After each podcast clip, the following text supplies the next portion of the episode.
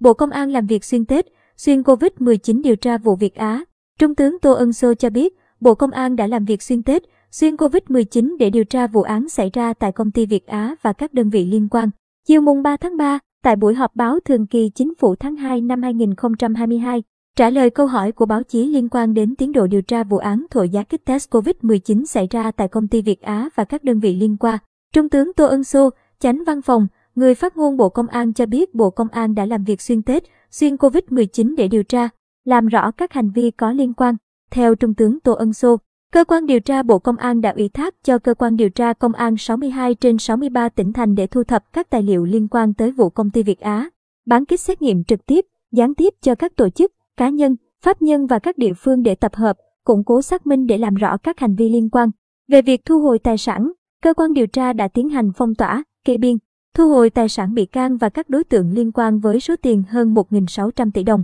Trung tướng Tô Ân Sô cho biết thêm, thực hiện yêu cầu của Ban chỉ đạo Trung ương về phòng, chống tham nhũng, tiêu cực, cơ quan điều tra đang tích cực điều tra, xác minh tại các bộ, ngành có liên quan để làm rõ hành vi sai phạm trong việc giao nhiệm vụ nghiên cứu, nghiệm thu, chuyển giao, cấp phép lưu hành sản xuất, hiệp thương giá, thông tin quảng cáo, tổ chức sản xuất, đánh giá chất lượng sản phẩm.